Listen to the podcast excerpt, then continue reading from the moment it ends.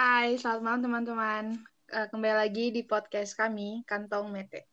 Jadi, Kantong Mete punya 9 member, dan hari ini um, podcast ini akan dibawa oleh saya, Stella, bersama dengan tiga member lainnya. Ada siapa sini? Oh, hai, ada Angie. Ada Dinda. Ada Dinda. Ada Luca. Ada Stella tuh son beta. Hai, Hai Angie. Hai.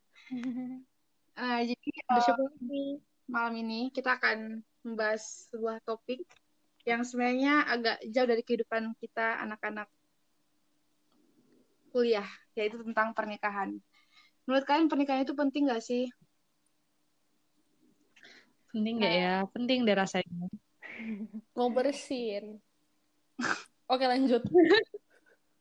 lanjut. Bisa gimana, Sya? Nah, nah, sekedar too much information aja di sini. Jadi sebenarnya hmm. uh, topik ini itu awalnya kepikiran gara kepikiran buat dibawa ke kantong mete soalnya beta lihat Bepung teman story jadi dia tuh bahas tentang jadi manusia tuh harus nikah nggak sih penting banget nggak sih pernikahan itu ya mm -hmm. jadi kita sempat terlibat ya diskusi pendek sih sebenarnya nah karena mau dibahas lebih banyak dan biar dengar banyak opini jadi akhirnya topik ini dia putuskan untuk ajak teman-teman kantong mete biar didiskusiin. Yeay. Oke. Okay. Sebelum bahas lebih jauh, penting nggak uh, penting nggak sih nikah itu? Mending tanya personal opini dulu kali ya. Memandang pernikahan itu kayak gimana, jodoh itu kayak gimana. Ya monggo siapa yang duluan? Stella tuh yang udah expert. Iya, host kita, host kita, ayo. Oke. Okay. Jangan mengebarkan hoax di sini. uh, apa tadi pertanyaan? Pernikahan, apa arti pernikahan? Pernikahan oh, tuh penting gak sih? Personal, pandangan personal dulu soal pernikahan tuh kayak oh, gimana? Oh, oke. Okay. Kalau menurut gue pernikahan tuh sesuatu yang apa istilahnya? kalau bahasa di Bepom tempat kuliah sih sakral. Mungkin bisa lanjut ke Angie ya, yang biasanya pikirannya agak radikal. Anjir, kagak gila. Jangan begitu, nanti B dihujat. Baru juga pertama udah dihujat aja. Iya sih. Jadi kalau menurut B, pernikahan tuh sama kayak Stella sakral.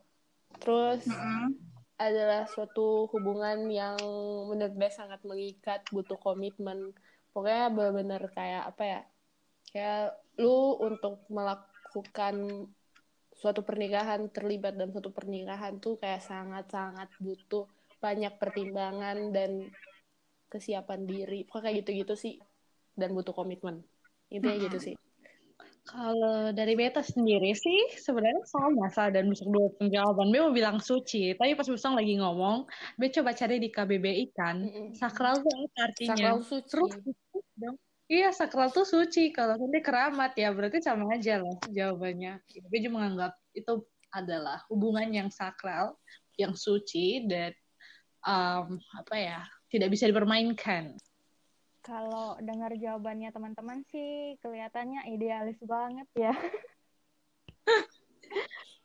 Oke. Okay. M mungkin kita idealis mungkin, tapi kita memang sudah ada, maksudnya um, sudut pandang lain maybe yang pernah ketemu tahu. Belum ada karena belum mengalami. Okay. Oh, mungkin. Belum masih belum berpikir sampai yang belum berpikir sampai ke situ lah. Hmm, ya gitu. Oke, okay, oke. Okay jadi kalau gue pribadi sih sebenarnya um, sonde seideal susong yang bilang itu sakral ya. Tapi? Gue cuma mikirnya tuh kayak uh, tanggung jawab yang berat menurut B mm. lu butuh kesiapan tertentu untuk sampai di entah kenapa ya kayak maksudnya kalau mau dibilang apa ya? Gue pun pandang kalau mau dibilang banyak orang nih memandang kayak sesakral itulah tapi justru orang-orang yang melakukannya kadang tidak yang itu jadi kayak diselewengkan dan saking banyak kasusnya itu kayak orang anggap remeh pernikahan gitu hmm.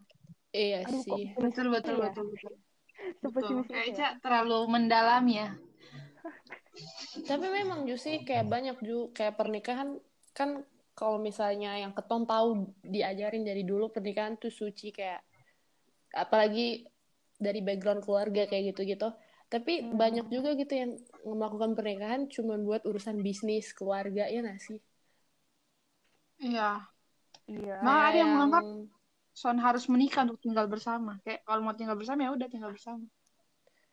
Iya nggak iya kayak gitu Oh, tapi itu pernikahan, kepompong anggapan pernikahan adalah sesuatu hal yang sakral pun itu bukan salah. iya I know cuman Iya. kayak Bet cuman memberikan contoh terhadap apa yang Echa bilang sa yang Bet tahu oke oh langsung Nah, lanjut Echa eh iya Echa kok sekarang oh kan iya udah udah ketahuan nih pandangan teman-teman semua tentang pernikahan itu sendiri. Ya ada yang idealis, ada yang sakartik, ada yang pesimis. Kok sakartik? Pokoknya gitu lah. Tapi kadang gini loh masalahnya tentang menikah itu harus atau enggak kan kadang standarnya orang tuh beda-beda. Ada pendapat yang bilang, oh iya harus karena alasannya ingin menyempurnakan ibadah. Hmm, Ada nggak sih agama kalau nggak salah ada iya ada itu. iya ada agama yang itu mengatakan itu ibadah Nah terus ada juga kayaknya kebanyakan orang sekarang sih mikirnya kayak nggak terlalu penting soalnya ada tanggung jawab baru yang menambah tanggung jawab yang harus dia tanggung sekarang. Jadi dia menolak untuk mengambil apa ya tanggung jawab terkait mengurus orang lain, kemudian bertanggung jawab atas manusia lain yang akan dihadirkan kalau adanya pernikahan, kayak gitu-gitu. jadi Jadi sebenarnya kadang soal sebenarnya ya kayak kalau pendapatku pribadi nikah atau nggak nikah itu sebenarnya lebih kepada kesiapan individunya masing-masing. Bukan soal tuntutan sosial, agama. Tapi kan gini, di masyarakat kita di masyarakat kita sendiri karena masih terikat kuat sama nilai-nilai agama yang kayak memandang nikah itu sepenting itu untuk menyempurnakan agama ataupun uh, menjalankan salah satu ayat. Apa sih? Makanya Ah. nilai-nilai agama itu juga keseret ke nilai masyarakat. Masyarakat juga akhirnya bikin set di uh, setting standar sendiri soal oh segini tuh harus nikah ih kok umur segini belum nikah? Kenapa? Dijelekin Hmm. tetangga. apalagi emak-emak. Curhat Nah, dong. Emak-emak tetangga. Kompleks emak-emak kompleks. Wah, pengalaman pribadi ya Stella? Oh, kebetulan belum soalnya saya masih 16 tahun. Ya Allah bohong. Oke. Sebenarnya kalian memandangnya pernikahannya itu dari posisi yang mana, dari kebebasan individunya atau dari eh, tanggung jawab dia sebagai bagian dari masyarakat ataupun kelompok agama tertentu ya kayak gitu gitulah. Stance kalian kayak gimana? siapa Hmm. duluan nih mungkin Dinda yang tidak ada bersuara di sini Oh ya, kalau B sih sebagai manusia, Beragam. sebagai manusia adalah makhluk hidup dan juga makhluk sosial. Hmm.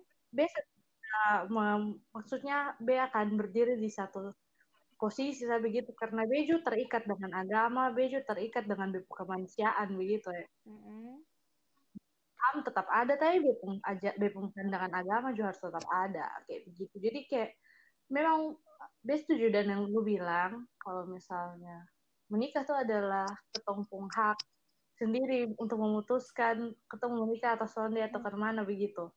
Tapi misalnya ada orang yang punya statement bahwa eh, menikah harus umur begini lah, kok lu belum nikah sampai sekarang juga ke mana ke mana balik lagi ya, itu kan terserah ketong. Dan kalau misalnya dibawa ke ranah agama pun eh, pasti ada waktu yang tepat sih kalau untuk beta, ada waktu yang tepat untuk beta sendiri. Mungkin besok tahu kapan, tapi beta tahu.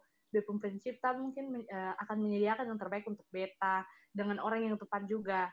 Mungkin kayak misal eh, orang boleh komentar banyak tentang lu setua nih lu umur sebegini atau kayak Dinda sudah eh, seumur begini ini belum ada pacar ya kok nanti kalau misalnya saya ada pacar nanti kapan mau nikah? Belum ke pacaran berapa tahun deh begitu begitu walaupun saya pernah ada begitu di beta sih. Tapi kalau dia pikirkan begitu hmm. ya ya pasti mungkin ada alasan tertentu. Misal beta belum cukup dewasa belum cukup uh, cukup apa ya bisa bertanggung jawab atas diri sendiri juga tuh bisa tanggung jawab dari orang lain kayak gitu gitu kan. Mm-hmm. kalau misalnya ngomong kayak begitu ya ya sudah ketawa-ketawa hahaha iya iya begitu sesuatu masalah walaupun mungkin akan pissed off gitu-gitu kan kalau sering ditanya. Hanya ya sudah tetap sah. Kalau lu menjelaskan dan lu capek ya sudah. Ladeni dengan biasa sesantai sah. Yang penting lu sendiri sendiri tahu bahwa lu sampai terpaksa untuk melakukan hal tersebut pokoknya kalau beto ke mana ya? Apa yang Echa dan Dida bilang pernikahan tuh itu adalah kebebasan individu. Dari dia mau nikah ke sonde dia siap kok belum kayak gitu-gitu. Cuman karena memang ketemu makhluk sosial dulu yang kayak intinya kayak Dinda bilang betul. Dan hmm. kalau dari base sendiri ya udah gitu maksudnya jangan terlalu terbawa dengan keadaan sosialisasi kalau menurut saya kalau lu sebagai individu yang merasa kalau pernikahan tuh gak penting-penting banget ngerti gak sih? Kayak apa ya? Kayak kar karena di sosial itu ada standarnya dan menurut lu itu sonde penting ya lu jangan terlalu terbawa dengan suasana di sosial gitu. Apa sih dengan masyarakat sekitar yang yang nyinyir yang kayak lu kok belum nikah sih padahal udah umur segini? Lah gitu sih. Jadi ya udah nikah tuh kebebasan individu. Kalau jadi maksudnya maksudnya Angie itu Hah? Itu kebebasan individu tanpa mm -mm. harus dengar uh, judgementnya tetangga. I iya karena ya bodoh amat. Maksudnya kalau em kalau tetangga ngejudge kita emang kita bakal siap nikah ya kali enggak kan? Hmm, ya, menurut kayak gitu. ya udah Stella silahkan. Oke okay, kalau menurut Beta sih um, Beta gini ya. Beta entah beda di pihak yang mana tapi beta kayak selalu berpikiran kalau pasti eh siklus kehidupan manusia itu pasti dari kecil tumbuh dewasa terus nanti pasti mereka akan menikah terus akan berkembang biak. Beta selalu pikir itu tuh satu siklus yang selalu terjadi dalam kehidupan manusia. Jadi beta selalu berpikir kalau menikah tuh pasti. Entah walaupun realitanya tuh ya banyak orang yang melihat sampai menikah kayak banyak orang yang mungkin lebih lebih mengejar karir atau apa mm-hmm. tapi kalau beta pribadi sih beta pribadi kalau nikah tuh ya suatu saat nanti pasti beta sebagai manusia akan itu titik oke okay. itu kalau beta sih itu oke okay. mencapai itu titik tapi ter nanti terakhir pas lu sampai di itu titik tergantung lu begitu lu mau pilih ternyata antara lu mau lanjut jadi ini karena besok nikah atau besok nikah gitu. Uh, maksudnya menjawab itu maksudnya kayak B akan mengalami Yalah itu. Pasti. B bilang B pasti. Menurut hmm. beta sih entah entah kapan dan bagaimana tapi B meyakini bahwa B akan sampai pada itu tahap. Oke. Okay. Kalau dari tapi tapi bukan berarti hmm? bukan berarti B sampai itu tahap tuh karena karena apa? Keadaan sosial yang uh, keadaan sosial yang menuntut beta untuk harus sampai tapi kayak B merasa kalau itu suatu keharusan yang B, B akan jalani begitu. Oh. Oke. Okay. Oh ini kesannya jawabannya pada bilang oke okay, manusia kudu nikah gitu ya. Soalnya B bilang begitu. Mungkin kalau kalau beta iya dari B pribadi ya individu ya. Ini. Dinda bilang Personal. harus, Angie bilang nggak harus, Stella bilang harus. Sama. Ya. Gitu. Kalau Eca apa? Ya, kalau Eca kalau gue pribadi sih sebenarnya hmm, individunya ini siap hmm. atau enggak buat menjalani komitmen itu karena dalam apa ya dalam prosesnya itu dia tuh berubah peran dari yang individu kemudian harus bertanggung jawab ke manusia lain dengan peran oh ini jadi suami oh ini jadi istri mm ada lagi pihak baru yang dihadirkan anak karena bahkan belum semua orang apa ya untuk berproses dari yang sebagai individu harus melalui pencocokan dengan orang lain yang bertahun-tahun dia hidup tanpa itu orang terus tiba-tiba harus hidup bareng harus banyak Hmm. kompromi sama perbedaan yang ada Iya. nah di situ kadang eh, cobaannya yang bikin kasus-kasus perceraian Jadi Hmm. menurut gue itu sebenarnya daripada lu melakukan sesuatu yang bahkan lu belum yakin, oke be bisa kompromi sama ini orang sampai mati. Kayaknya mending lu tak usah deh. Tapi kalau lu percaya diri, oke lu bisa eh, apa ya? eh, menyesuaikan dengan ini orang berproses siap lah intinya. Lu yakin ya silakan untuk kemudian menjalani proses itu. Nah, habis dari proses itu yang lebih susah lah ya. belum semua orang tentu siap jadi orang tua tapi di satu sisi tiba-tiba dong harus jadi orang tua itu kadang yang bikin masalah parenting terus soal pertumbuhan anak dong kayak ada anak broken home atau ada anak tertentu dengan karakteristik apa sih the perfect boy or the perfect yang troublemaker dan lain-lain karena tanggung jawabnya memang sebesar kosong Berarti ya Tapi- Sonde harus tergantung lu nya. Lu kalau siap menanggung resiko ya lanjutkan. Kalau Sonde ya jangan gitu loh. hmm. Sebenarnya itu tuh Hah? oke lanjut. Apa? soalnya gue juga banyak dengar pendapat Eh, pokoknya gue baca-baca gitu lah Hmm. dari orang yang lebih tua dari gue terus Hmm. dia tuh kayak bahas soal eh, dia Pernikahan. membayangkan dia sendiri itu akan kemudian bertransformasi untuk men- bertanggung jawab atas manusia lain yang akan manggil dia ayah begitu bahkan maksudnya itu itu satu langkah di atas pernikahan ya bahkan kalau misalnya dia sendiri ya Hmm. Kalau lu hanya tentang pacaran saya akan dia akan berpikir sejauh itu maksudnya kayak kalau lu bilang oke lu mau jual soalnya jadi bem pacar bisa lah akan langsung berpikir oke bem mau karena dia suka lu soalnya dia akan berpikir kayak ini betulan kok dia pacaran orang kok dia akan begitu jadi kayak ya pernikahan bahkan bisa jadi lebih rempong daripada lu hanya sekedar yes for a a hubungan sekedar pacaran gitu. Tadi ini mau ngomong apa? lanjut kak Eh, menurut Beth sebenarnya itu masalah dari komunikasi dua pihak. Hmm. Karena kesiapan seseorang untuk menikah juga itu ditentukan dari ke mana dia bisa mengenal dia pun pasangan. Sejauh mana, sejauh apa dia mengerti tentang dia pun pasangan. Jadi kalau misal, jadi makanya kayak harus saling komunikasi biar bisa saling ngerti, terus bisa saling bikin yakin satu sama lain sih. Jadi nantinya ke depannya. Bukan hanya di pernikahan aja, tapi ketika mereka punya anak, kayak gitu-gitu ya mereka udah tahu gitu loh apa aja eh, mereka udah diskusi bakal kayak gimana ke depannya pola parentingnya kayak apa di pernikahan mereka mereka mau kayak gimana. Jadi betul yang Eca bilang kalau pernikahan tuh sangat bergantung kepada kesiapan suatu individu. Gitu sih. Hmm.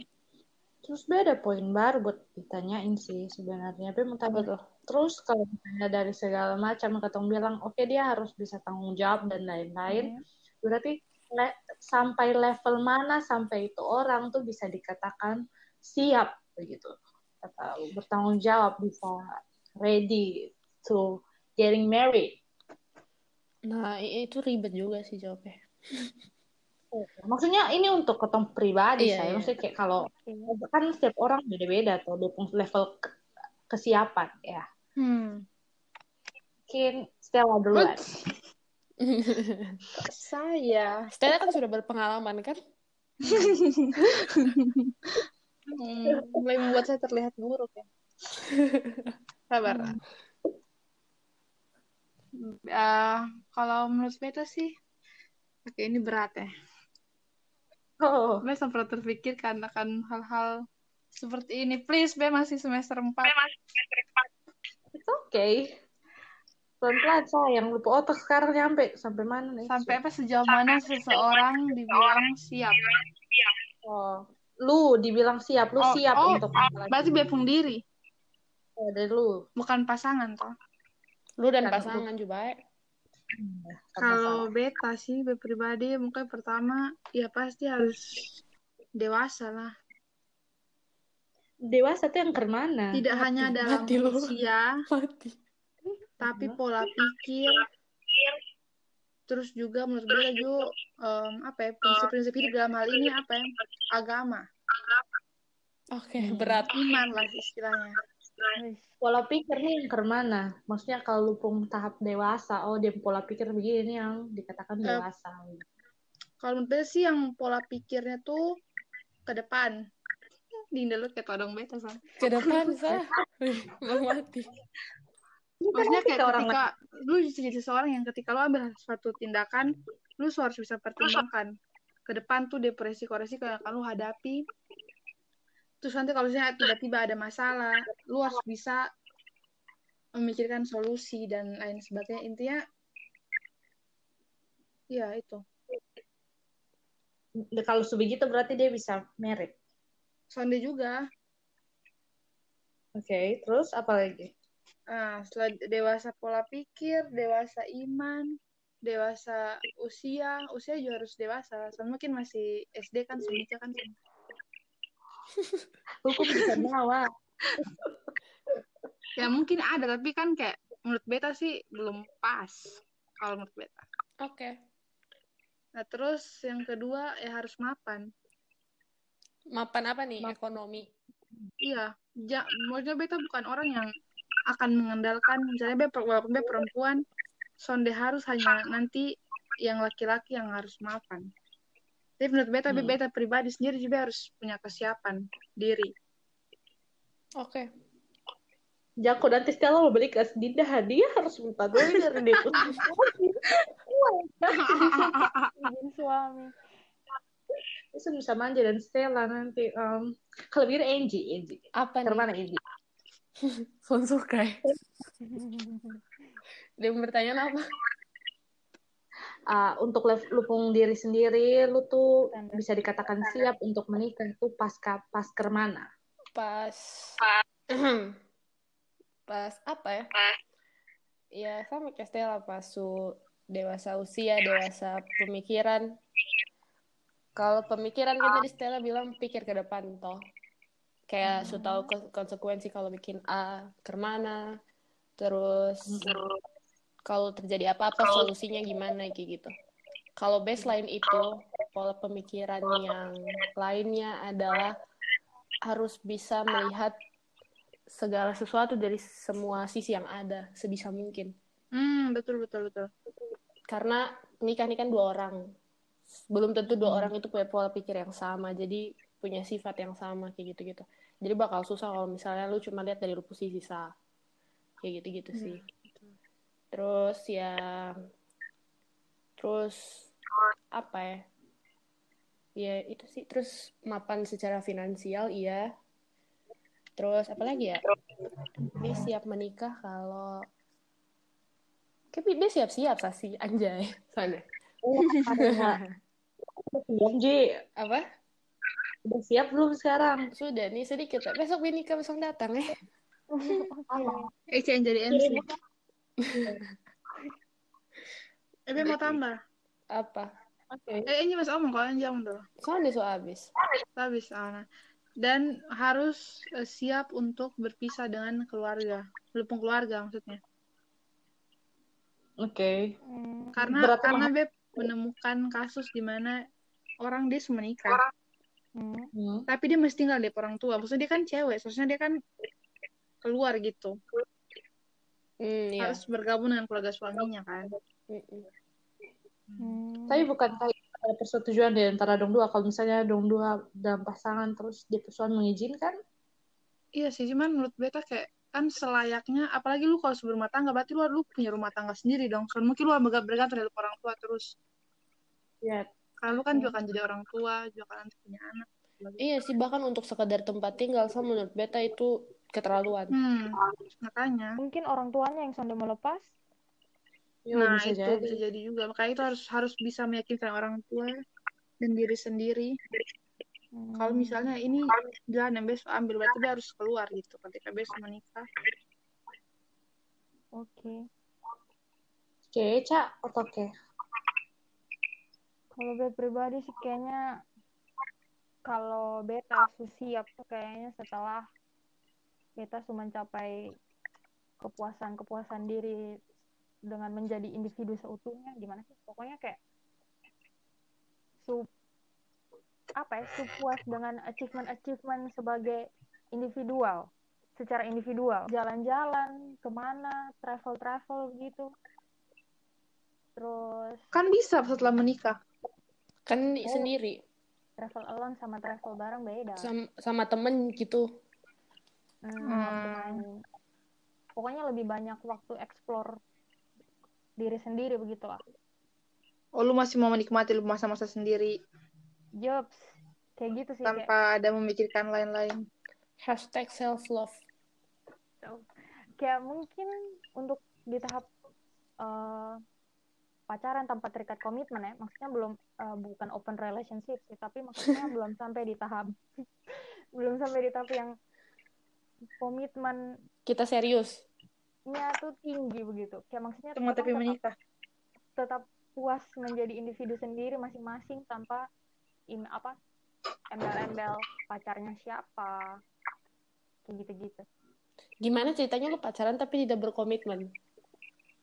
Uh, maksudnya tingkat komitmen pacaran sama nikah kan beda. Iya. Terus? Di pacaran tuh kan lu uh, masih bisa egois egois egois gitu lah. Iya. Tapi iya kan sih. kalau nikah tuh kan udah bisa egois le, so harus kompromi. Masa, lebih masa suami egois. Hmm, harus lebih bisa kompromi menurut B lu harus mengesampingkan hmm. itu egoistik menurut deh hashtag self love hashtag jadi kalau gue sampai di tahap-tahap pencapaian yang karir karir travel travel yang pokoknya be ngelakuin sesuatu yang be mau gitu apa pun ke mana pun sebebas itu sebebas itu Berarti lu berpikir kalau pas lu sunika, lu sana dapat itu kebebasan lu sendiri lah begitu. Kan harus izin. Mas, aku ke Mas, Mas Mas, izinin aku po, Mas. Mas juga. Mas bakso satu, Mas. Atau nanti berpanggil opa kan beda juga ya. Opa. Cagi mau ke Eropa, mau jalan-jalan.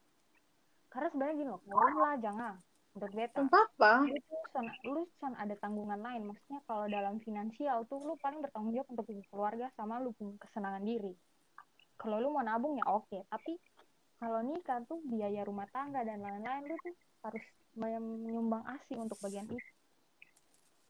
Jadi kayak lupung porsi uang yang harusnya lu bisa gunakan buat lupung kesenangan pribadi harus dikurangi untuk porsi kebutuhan rumah tangga. Beda beda solusi untuk itu.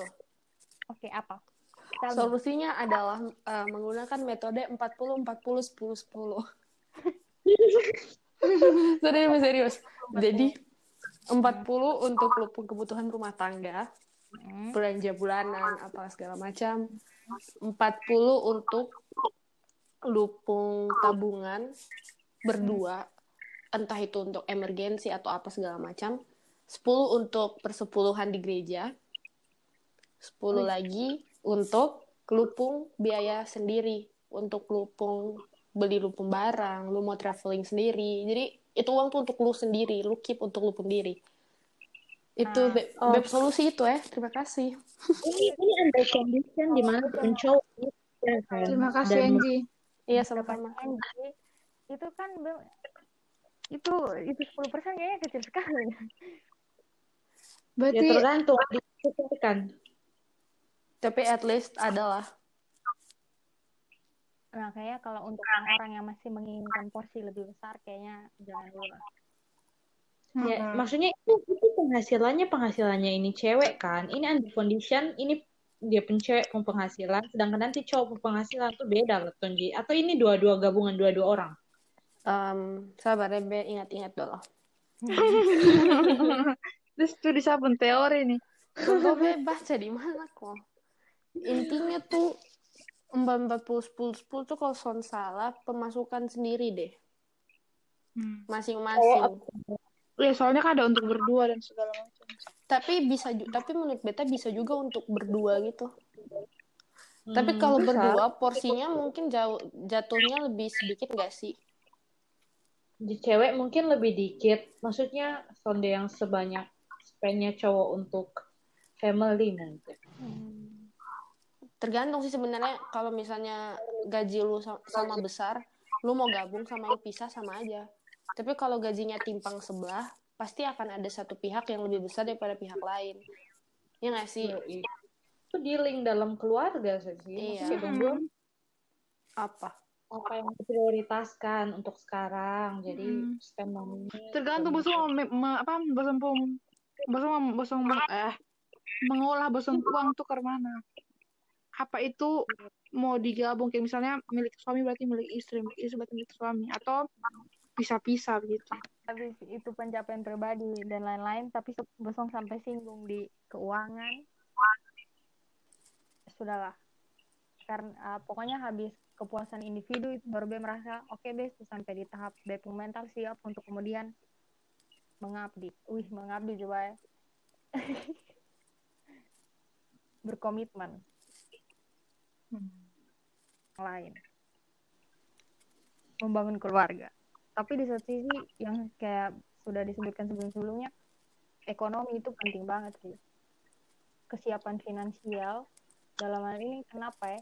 Eh, jangan ah ke mana sih? Pokoknya kesiapan finansial tuh sepenting itu. Dan kalau bisa lu tuh harus future oriented dari lu lajang Hmm. karena beta kayak eh, mencoba melihat contoh dari Raditya Raditya Dika ya. Hmm. bahkan sebelum Alea ada, belum tahu dia bakal nikah sama Anissa, dia punya tabungan-tabungan eh, penghasilannya tuh kayak sudah disiapkan untuk beberapa rekening tabungan gitu. Oh ini nanti buat nikah, oh ini nanti buat pendidikan anak kayak gitu gitu. Memang se-prepare itu orangnya. Jadi gue kayak Hmm. kagum bisa karena wow, dia bahkan sudah berpikir sejauh itu bahkan di saat dia belum ada calon. Hah? Jadi yang Tapi sabar Eca. oke. Tapi menurut beta itu tuh susah anjir untuk orang-orang yang dia punya keadaan ekonomi menengah ke bawah. Hmm. Ketika dia punya gaji tidak seberapa, dia punya pengeluaran tuh lumayan besar. Untuk menabung satu susah menurut B. Dengan ada tanggungan orang lain lah misal. Iya. Apalagi menabungnya dipisah-pisah gitu kira di Dika susah sih. Tergantung Radit orang sih, tergantung orang. Karena dia tuh orang tadi tuh orangnya apa ya segala sesuatu tuh harus prepare. Dia sudah bisa lang- mendadak-mendadak begitu. Eh, kenal. Dia akan Lu kenal dan Raditya Dika? Ini nggak pungkak ini apa? Bapak sih. kos. Oh, bapak kos. Pasti banget. Dia rela PO buku dan aneh.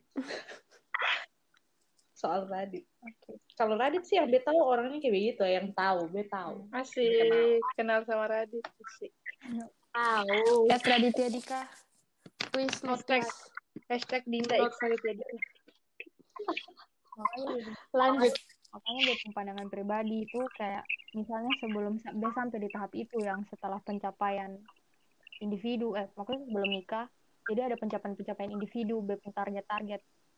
Bagaimana memenuhi memenuhi memenuhi diri punya peran sebagai individu baru kesiapan finansial seperti yang dibikin Raditya Dika. Jadi yang dia kayak di dia bahkan kayak dibilangin eh Beb Mama kayak misalnya kalau misalnya nanti punya penghasilan tuh kayak lu harus bi- bisa bagi-bagi gitu kayak oh untuk sekian persen nih buat amal sekian persen nih buat mungkin be senang-senang travel ke mana Eh sekian persen tuh di prepare buat rencana-rencana masa depan kita mikirnya gitu sih lebih Hmm. cara begitu karena ada kasusnya yang sekarang lagi booming eh, bagaimana sekarang banyak orang kemudian menciptakan generasi sandwich tahu Sonde I know. Eh, I know banget. Nah itu makanya. Jadi kayak kalau tanpa kesiapan finansial tuh akan banyak orang akan banyak anak yang lahir tanpa tahu apa-apa tapi dia kayak dibilang yes. pokoknya dikasih nama generasi sense gitu tuh karena dia kejepit dia tuh harus menanggung uh, ekonomi perekonomian uh, generasi di atasnya dia. Maksudnya orang tua dan di bawahnya dia. Dan di bawahnya dia yang dibilang anaknya dia misal dia punya kakak pu anak atau dia pu adik pu anak karena dia dompong ekonomi lagi sonde baik gitu gitu Hmm. Oh, mikirnya cuman, Be mikirnya gini, misalnya orang tuanya, kalau misalnya PNS kan ada terima gaji pensiun, ada terima pensiun. Nah. Tapi kan kalau swasta begitu sonde. Jadi otomatis harapan terakhir nih, kalau misalnya dapat pesangon besar, ya alhamdulillah. Tapi kalau sonde ya akhirnya tumpuannya pasti ke anak. Anak. Kayak lebih maksudnya jadi kayak saya sering dengar kayak gitu orang-orang cerita soal dia yang jadi generasi sandwich kayak dia harus tanggung jawab orang tua dia harus kemudian berpikir bagaimana dia punya kehidupan sendiri tapi dia punya beban yang harus dia tanggung juga kayak banyak cerita begitu tuh dia tuh juga agak kasihan dan kayak berpikir eh, tuh kayaknya sudah mau menciptakan generasi sandwich kayak gitu tapi ya kebanyakan kasus gitu jadi kalau beta B sampai level di mana B siap buat nikah itu pertama paling pertama adalah dia harus ada calon. Oke, okay, kayaknya dia Iyalah. paling realistis dari kita. Yang kita bisa nikah ada calon, oke. Okay? Okay. Walaupun lain sudah. Um, kan Desi ini itu itu terakhir deh.